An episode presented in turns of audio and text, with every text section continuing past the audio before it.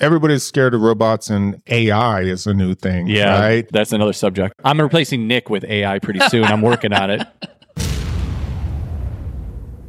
Jason, what's up, man? What's up, Nick? Take a guess.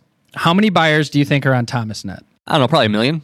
It's actually 1.5 million. Nice, that was close. And they use Thomas to source suppliers just like you, man. Yeah, they're looking for cutting tool suppliers like me and also manufacturers like the Metalworking Nation.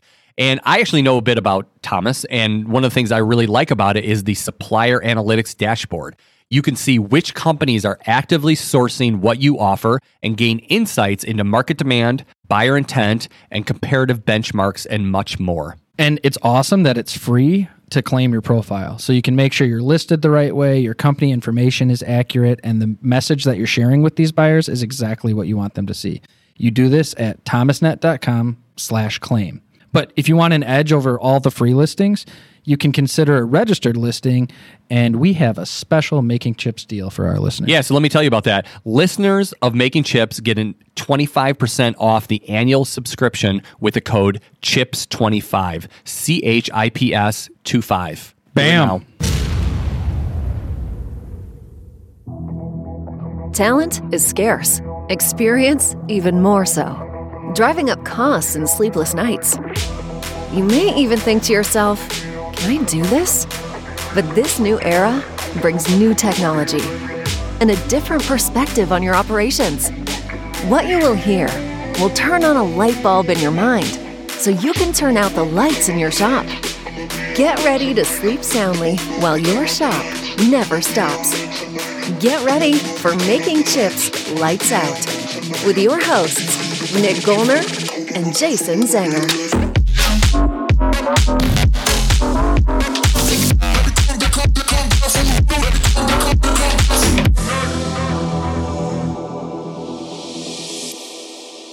Here we are, first Yeah. episode of Lights Out. It's about time, man. and it's going to be big. Yeah, we've been foreshadowing this for a while and glad it's here. Yeah. I'm excited. Just so maybe for those that haven't heard the foreshadowing, Lights Out is going to be a automation centered series of content that we're going to publish as podcast episodes and all for people who are trying to get that lights out state, dude. Yeah. So, yeah, I'm excited about Yeah, it. Yeah, turn the lights off, make some money. And we are starting the inaugural episode with a great guest, but before we get into that, How about some manufacturing news?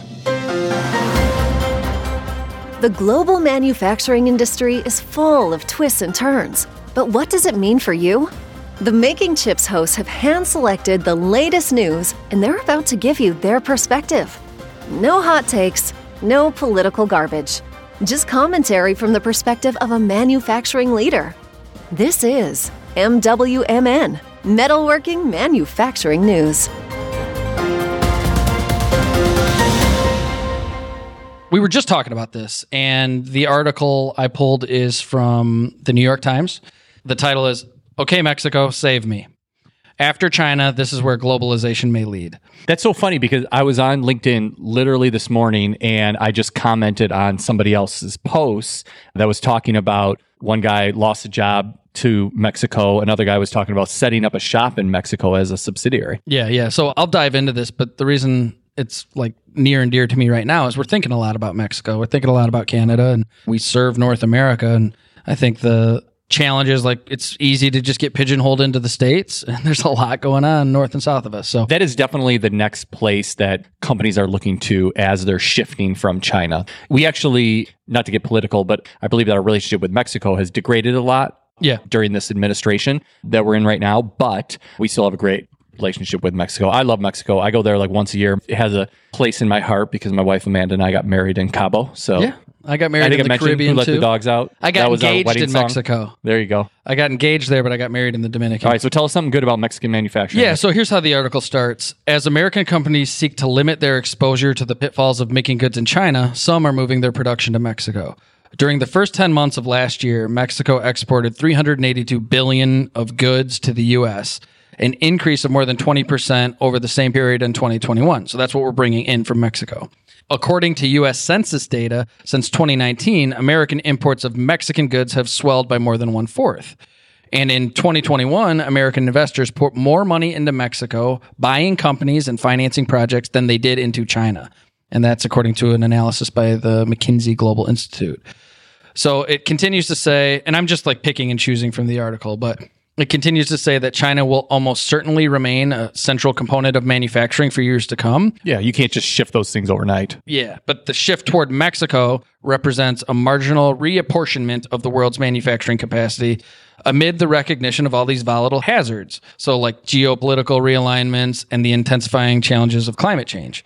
The quote that's stood out to me is this is not about deglobalization, said this guy named Michael Burns.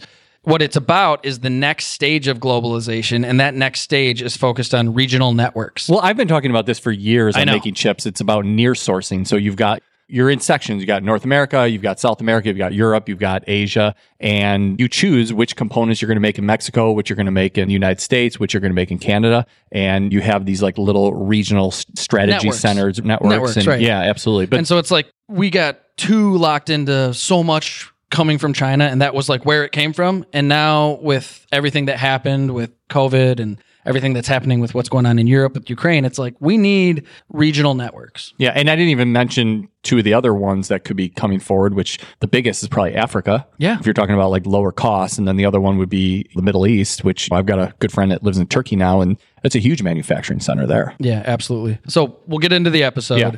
So our guest needs no introduction. But you're doing it. but we're going to do it anyway because that's what we do. So he's equipped and inspired thousands and thousands of men and women to learn the machining trade with an innovative approach that challenges the status quo. He's built a massive audience on YouTube, LinkedIn, Instagram, and more. He's leading a team of extremely talented machinists, programmers, and manufacturing leaders on a mission to elevate the trade that has fueled one of the most inspirational success stories in the history of machining. Welcome back for the, I don't know, fourth or fifth time. Welcome back to the show, Titan Gilroy of Titans of CNC. Oh man, Yeah. thank you guys so much for having me, Oh, and uh, thank it. you guys for coming down to Texas, man. Yeah. We're family, and we just broke bread together and I hung I love out it, with the team. I know. Love We just having you broke guys bread. around. We terrified Nick. He had an anxiety. we anxiety just went zero to 60 in two and a half seconds, and Nick wet himself. Yes, in the plaid and Oh, the. Tesla plaid. It was a good time. So we could do launch mode and get it down to 1.9 though. Ooh. if you put me in that car again, I'm gonna freak out. I'm gonna have a go. panic. Let's So- go. But it was fun. I made a memory today. So So, Titan, we're talking about automation today, and I really would love to hear your perspective on it because I mean, you're focused on CNC, but up until now, it hasn't been the first thing in mind. You're about like machining parts. So, let's talk about automation. How different is the technology as you've seen it progressed over the years in automation now as it was before? I mean, the industry's running at such a pace. It's absolutely incredible. And that's one of the reasons that we do what we do. Because a lot of people, they want to automate. They want to bring jobs back to the US or wherever they're from. They want to make their own parts and be in control of their own supply chain, which is just smart. So what we're doing is just creating videos and showing them exactly how to automate.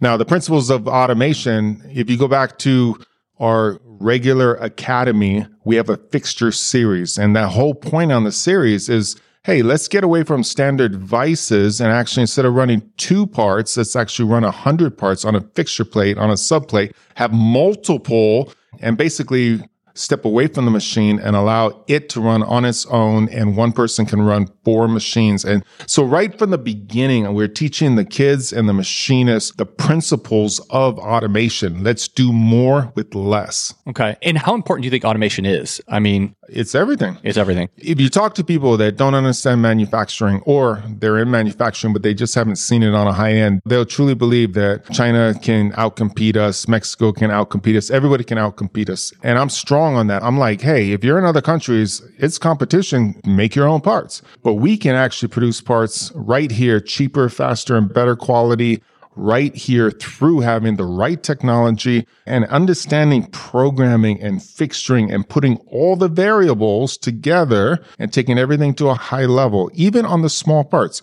you can make parts cheaper here than other places. yeah, so I think the reason people think oh, we're not competitive is because our labor rates are probably higher. But that's changing. But one, that's changing, and two, you're bringing up things like programming and fixturing, and you're connecting them to automation, and really, that's what they are, right? Were you talking about lights out? I just heard you guys talking about lights out, and that's the whole focus here. It's like keep your parts running, do more parts in your shop, be at home with your family while your machines run automated. And with the new digital solutions that are coming out, you can literally be on your phone and you can monitor your machines. It'll tell you when there's a problem. It'll inspect tools for damage. And you can totally automate and it's easy. And that's what we're here to show you how to do so it. CNC in itself is automating what was a manual process, and Exactly. fixturing has elements of automation to it, so you can do more with less, right? But when people think of automation, they think about robots, and some of that's really legit. Like it's really good stuff. Robots loading and unloading machines, or loading and unloading work pieces. So have you added? Elements of like most people think about with automation to your curriculum over time Well, not necessarily to the curriculum, but we actually had multiple Fanuc robots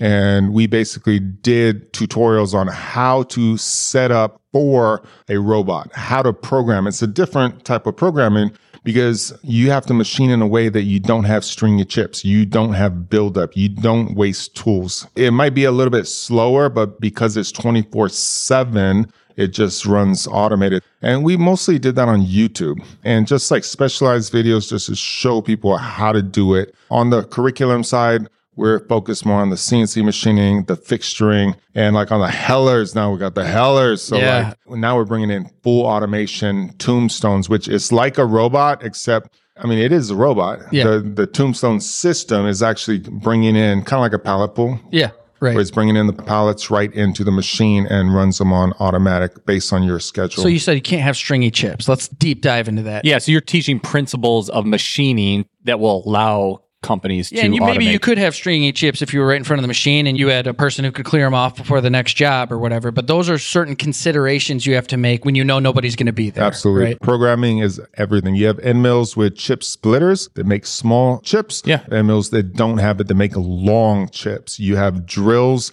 that are kind of old school and less expensive. You have to keep pecking to try to break the chip. And sometimes they don't even break where you have other ones like the Go drill or different high end tools where they break tiny little chips and they just come out with the coolant and they flush away. They don't even get caught in the vise. So you have to understand like how big the chips are and how to get the coolant to just flush them out. What about mindset? One of the big misconceptions in our industry is the robots are going to replace the people. Do you see that happening? Is there any advice that you would give to somebody who's in our industry, somebody that you would be speaking to through Titans of CNC to be like, no, don't be afraid of the robots? Like, what would you tell that person? Everybody's scared of robots and AI is a new thing, right? That's another subject. I'm replacing Nick with AI pretty soon. I'm working on it. But at the end of the day, our minds are the best. And AI is going to get strong and all of that. I think when you look at machinists, a lot of them are scared of robots and they're going to take away our jobs and do different things. But you have a mindset for technology, a mindset for lean, for lights out and the principles that come with it. You'll understand that that is the best thing that a shop can actually do. And I actually believe that as we bring more jobs back to the US, which we will, you'll actually have more shops. They won't have as many people per shop unless they increase their production and the amount of parts that they're doing.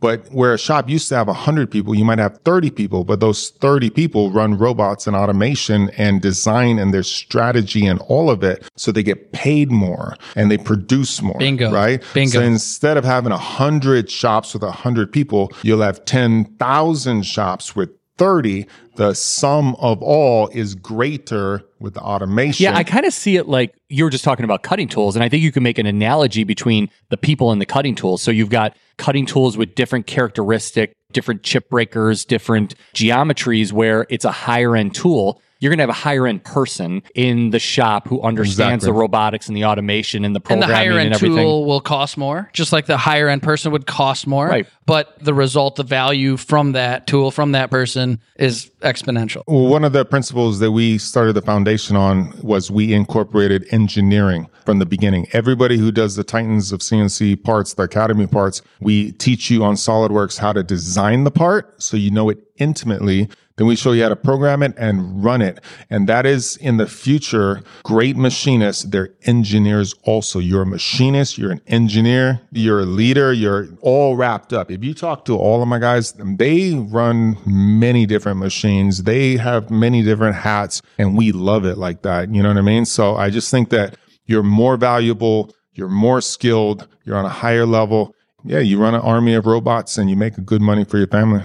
Yeah, there you go. Going back to that whole like notion of production, I think one of the best kind of metrics that a shop owner could look at in like any kind of business is what kind of profit are you producing per person? And I think you have to be pushing that up in order to benefit your shop, in order to teach them more, in order to make sure that you're continuing to bring that automation at a high level. I've heard So- of that revenue for employee as a KPI, Yeah. but you're bringing it down to profit too. Yeah. And that's awesome because you can make a ton of money, you can make a ton of revenue, but if you have a bunch of inefficient people, your costs are going to be high too. And at the end of the day, like we're for profit businesses. Yep. You think automation, you think robots. And we just talked about Heller and the tombstones and how that runs automatic. If you go to Detroit Diesel, you go to Caterpillar, you have a hundred Hellers in a row with the pallets being automatically loaded. It's all robotics. It's Yep. all automation and it runs lights out 24 seven for decades. The same thing with lathes. Just because it's not a robot, a bar feeder is still automation. That's Oh, automation. Yeah, Yeah. no doubt. And we just got in an eight. You guys just saw it. Like Yeah. we literally just took it off the truck, but a multi Swiss with eight different spindles that all run at the exact same time, which is five times as efficient. And it just drops off parts in seconds. Boom, boom, boom. And it shows that even the small parts, a lot of people say you can bring back some jobs, but you can't bring back the small parts. But with like Swiss technology, I believe bring the technology in so you can hire people in the US so you can actually make the small parts and you have the right technology,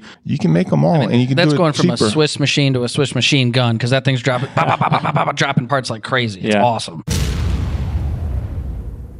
Hey, Metalworking Nation, Jason Zenger here. As a wholesale distributor of metalworking products, I have relied on NetSuite by Oracle for my ERP system, and they have just rolled out the best offer we have ever seen. A couple things about NetSuite.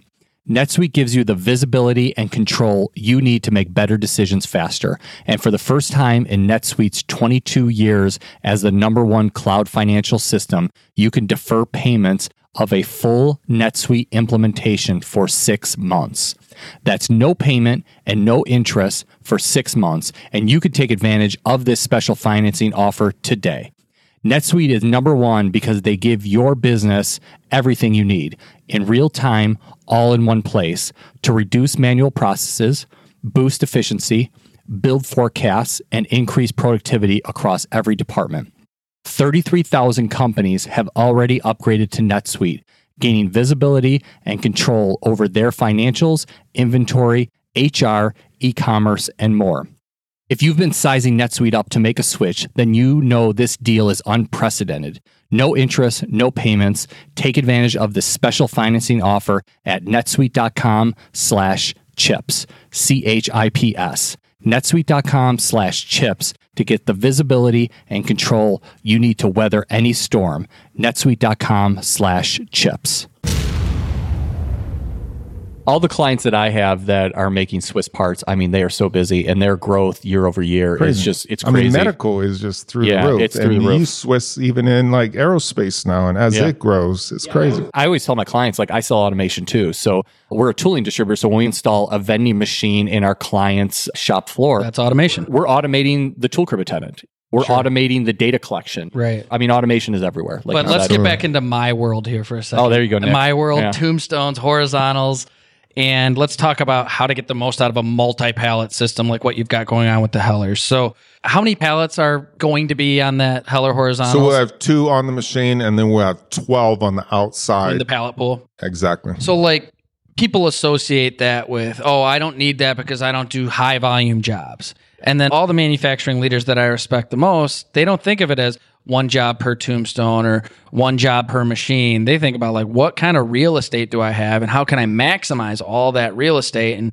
just maybe you're running three different jobs on one face of the tombstone and you got this many pallets and whatever else. So, what type of skills and people does a manufacturing leader need to keep that thing running lights out, even if it's not high volume job, like where it's the same thing over and over again. Well, I think that it's a mindset. And it's what I said when I was like, hey, I'm teaching the young machinists and all machinists like fixturing. Like fixturing is everything and it transcends. That You can have a million machinists, but each one will be different and their skill level will be different based on how they comprehend all the variables in machining, their levels, and their ability to fixture. Right. So when you guys, like I use Amrock tombstones, man, you guys are built on the rock, right?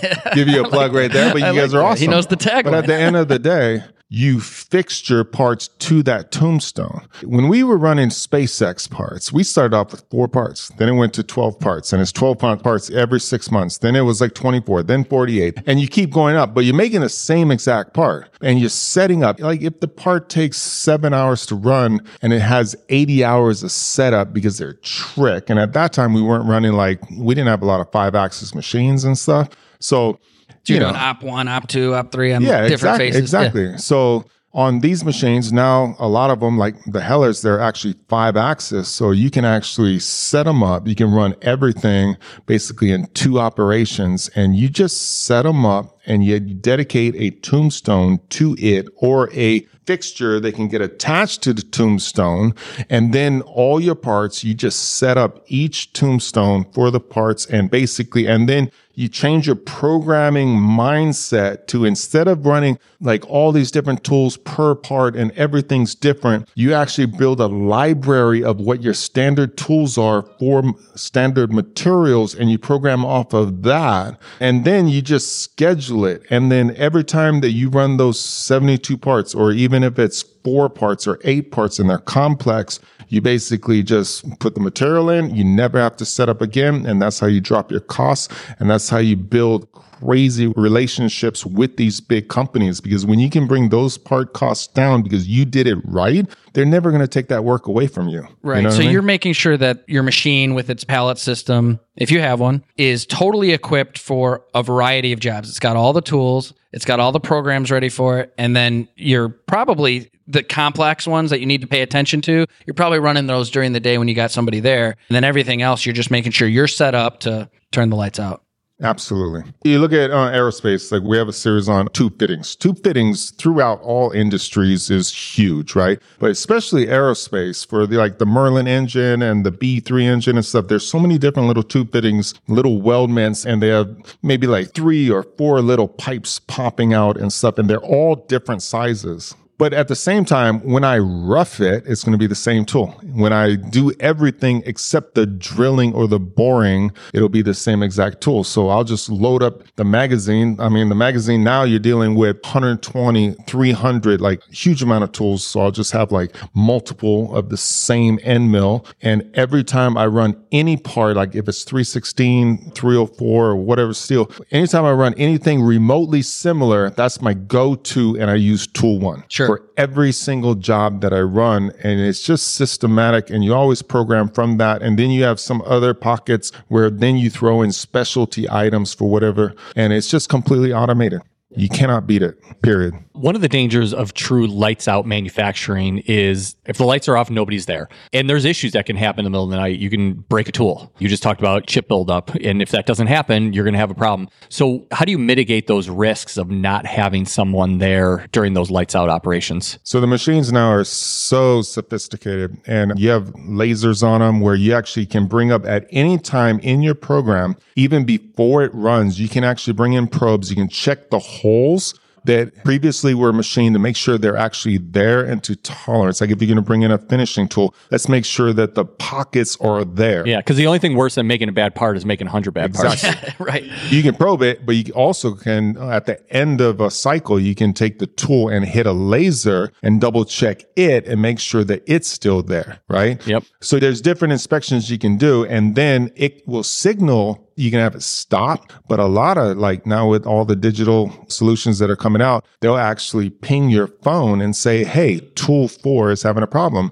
But high end machines and these machines, they have tool management. So what you do is you realize how many parts you can get with one tool. Like if I know I can get a hundred parts with this core five end mill, I'll program it for 70 Right. right? And then I'll have that same tool in four pockets right next to each other Yep. or six pockets, Right. depending. And then after 70 tools, I'll just program it so that it calls up tool two and run it as one. Yep. You know what I mean? Yeah, I so you've got redundant tools. Exactly. So like if one breaks, you're fine. Exactly. Because I think a lot of people's fear is like, yeah, it was supposed to be lights out. It ran for two hours. Something went wrong, and I showed up the next day and I didn't have all these perfect parts to harvest. Yeah. Meanwhile, you Exactly. promised your client that you're going to ship it out that day. Yeah. So Yep. yeah. So there's ways to mitigate that. Those are like hard, guaranteed ways to actually know if you have a problem and to stop the machine if you, you know, need to stop it and stuff. But through experience, you learn all these different things.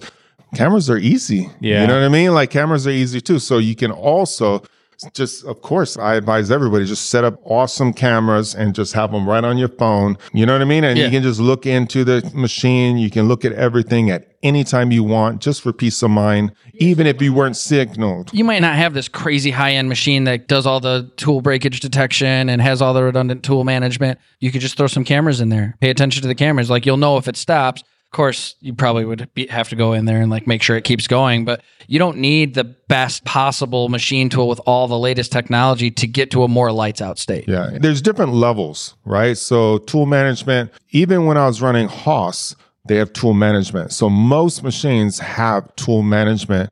When it gets to like probing and lasers and all of those different things, that's where it's going to separate and you're going to have the premium machines that they're just built for it. Yeah. But there's ways to get around it. There's ways to automate and do it. And, and some shops, you don't have to just think like, oh, I'm going to run 24 seven lights out. You can start figuring out how to fixture like 30 parts that you actually press the start button and you leave and they run all night while you're at home. Right. You know what I mean? And it doesn't run, doesn't keep running and you have confidence, you have new tools or whatever, and you actually, so even that's wh- small that's why the- mom and pops can do it too. That's why the Amrock group evolved from being just tombstones and fixtures to like now we're supporting machining automation. That's like a big part of why we did it because we had to do it. It's all the same problem that it solves. So When I look at bringing jobs back to the United States, I believe that, of course, I'm a big believer and I know that it's possible and I've seen it a million different times and stuff, but people, they just can't comprehend it. You know what I mean? So having companies like you guys building the tombstones, having the machine technology and everything, it's important for people to understand like we can do it right now. So speaking of comprehending it, do you believe that if somebody's not getting behind automation and not implementing that in their shop, that it's going to be like kind of like what if people chose not to go into CNC machining great question. 30 years ago, are they going to be left behind? Are they going to become obsolete in the future?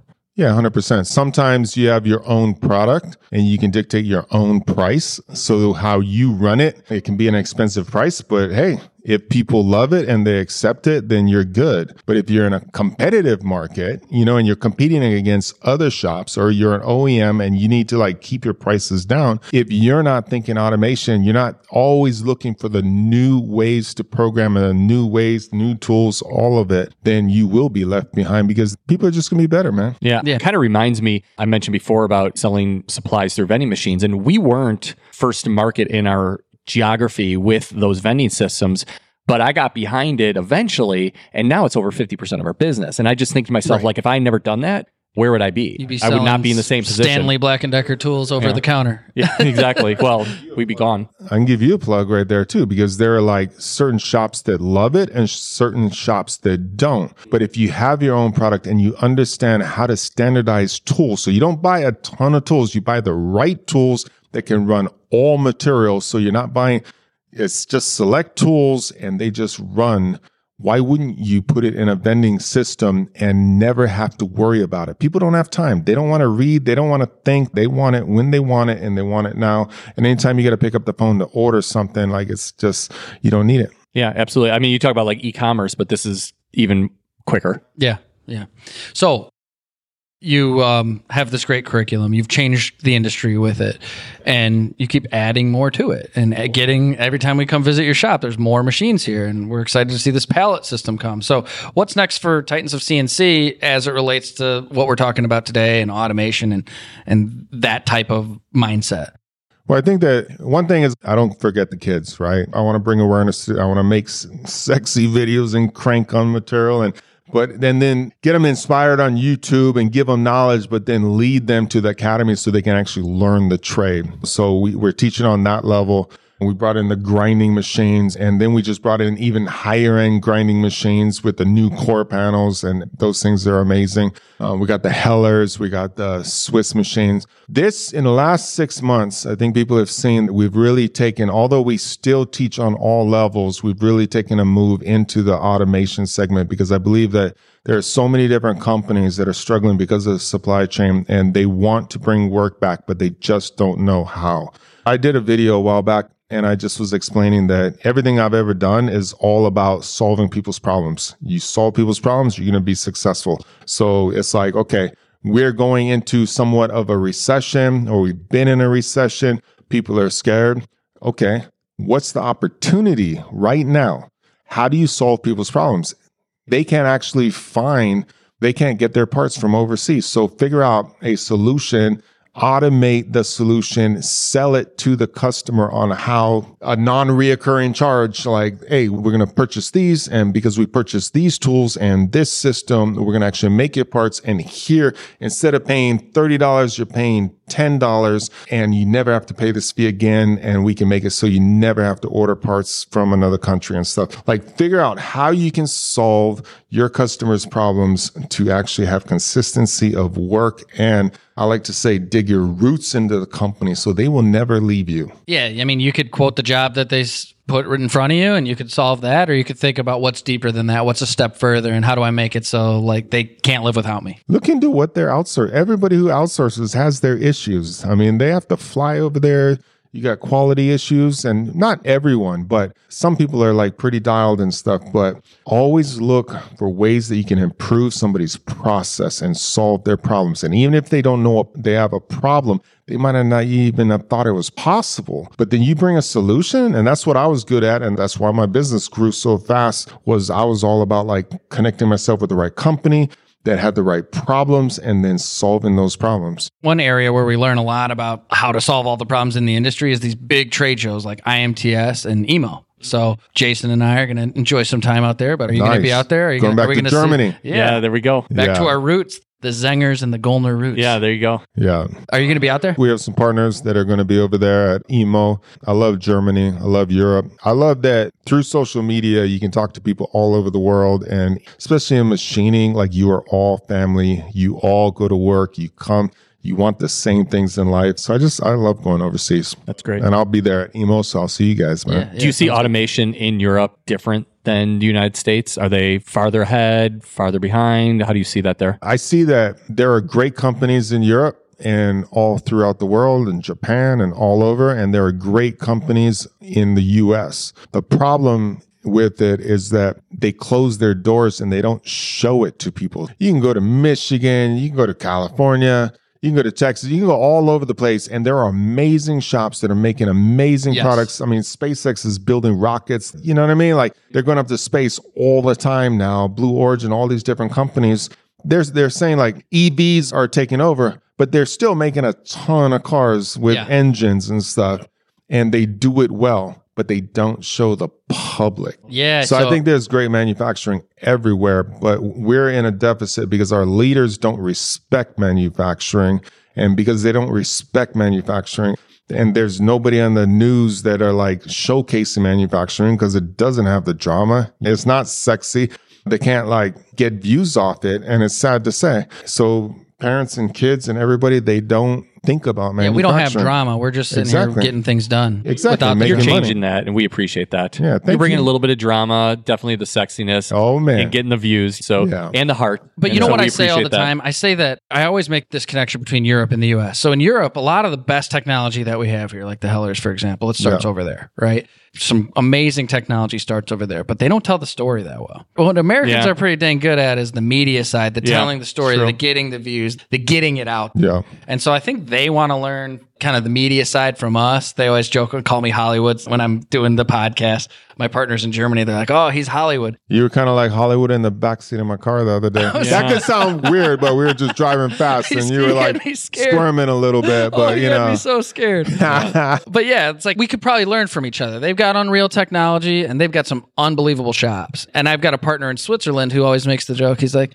we want to be with our families. He's like, we're too lazy to be stupid. So of course we automate everything.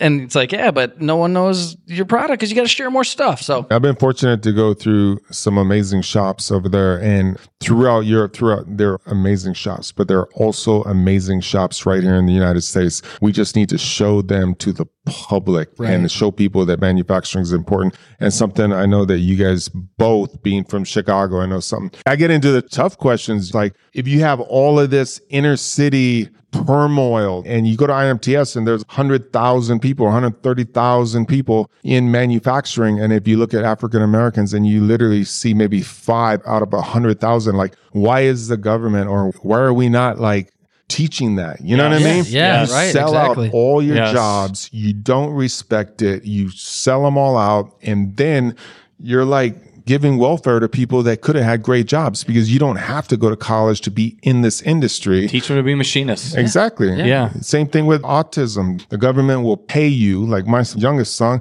they'll pay us to actually babysit our son Right. and for life. You know what I mean? Like it's a scary thing because once you die, like who's going to take care of your kid? We incentivize the wrong things. Exactly. Yeah, yeah, And whereas CNC machining is amazing for autistic kids, autistic people, because you actually thrive in it. You get confidence through like actual production and you're dealing with a computer and not people. And that's what, yeah, you don't call it disabled. You call it uniquely able. Uniquely able. That's a go. great program, by the way. But that's what I'm talking about when I say like everybody wants to talk a good game and talk about jobs coming back and talk about the importance, but they don't actually do anything about it. So we are just stepping up to do something about it. And that's why I like you guys too, because you guys talk about the tough issues. Yeah, so shout out to Andrew Crow, who's very focused on bringing that diversity into the business, into the trade. And to your point, like a lot of times people say, hey, you don't have to go to college to get into manufacturing. You don't. If the classroom isn't for you, that's great. You can find success in this trade. You also can find success in this trade through academia. There's a lot of smart kids are getting an engineering degree and then they want to go work on something else. They don't think machining is a place where they're going to make a great career. So it's for everybody. But they do stuff related to machining. So, like machining, you can go from GED to PhD. I mean, you really Right, can. I mean, we got our There's friend Tony Schmitz, everybody. who's PhD in machining, and then we've got somebody that could be a programmer with a GED. Exactly. I mean, it, it doesn't matter. There's a spot for everyone. Exactly. I talk to people all the time and I'm like, I had no money. I had no future. There was like no life. I never even knew what machining was. And like, it was just depressing. You know what I mean? Like I was trying to get a job at Home Depot when I'm like 25 years old and I couldn't get a job there. But then I walked into a machine shop for $9 an hour and my head clicked and it was something that I was good at. I was like, if I actually straighten myself up, stop all the stupid stuff, and I actually put work in, I will actually do well and I can actually make 12, 13, 20, 25. And you know what? When I went to SpaceX, they didn't care that I was incarcerated when I was 22 years old. They didn't care that I didn't have an education. I told them I could run Inconel and Monel parts and 6Al4V parts faster and cheaper than anybody else and to print. And I would drive down at two in the morning to deliver those parts on a Saturday. I didn't care. I hustled and that's what they care about. And that's what I care about. Somebody comes in and they give me the stuff and they say, Hey, I will come in. I will put the time in. I will like do classes online. I'll do all of it. Like I'm all about that person. That's the dream. You're Yeah. living it, and you made such a transformation from that time. I mean, it's it's an amazing story. And if you haven't heard that story, we do have a previous episode with Titan where you could hear the entire Yeah. inspiring story.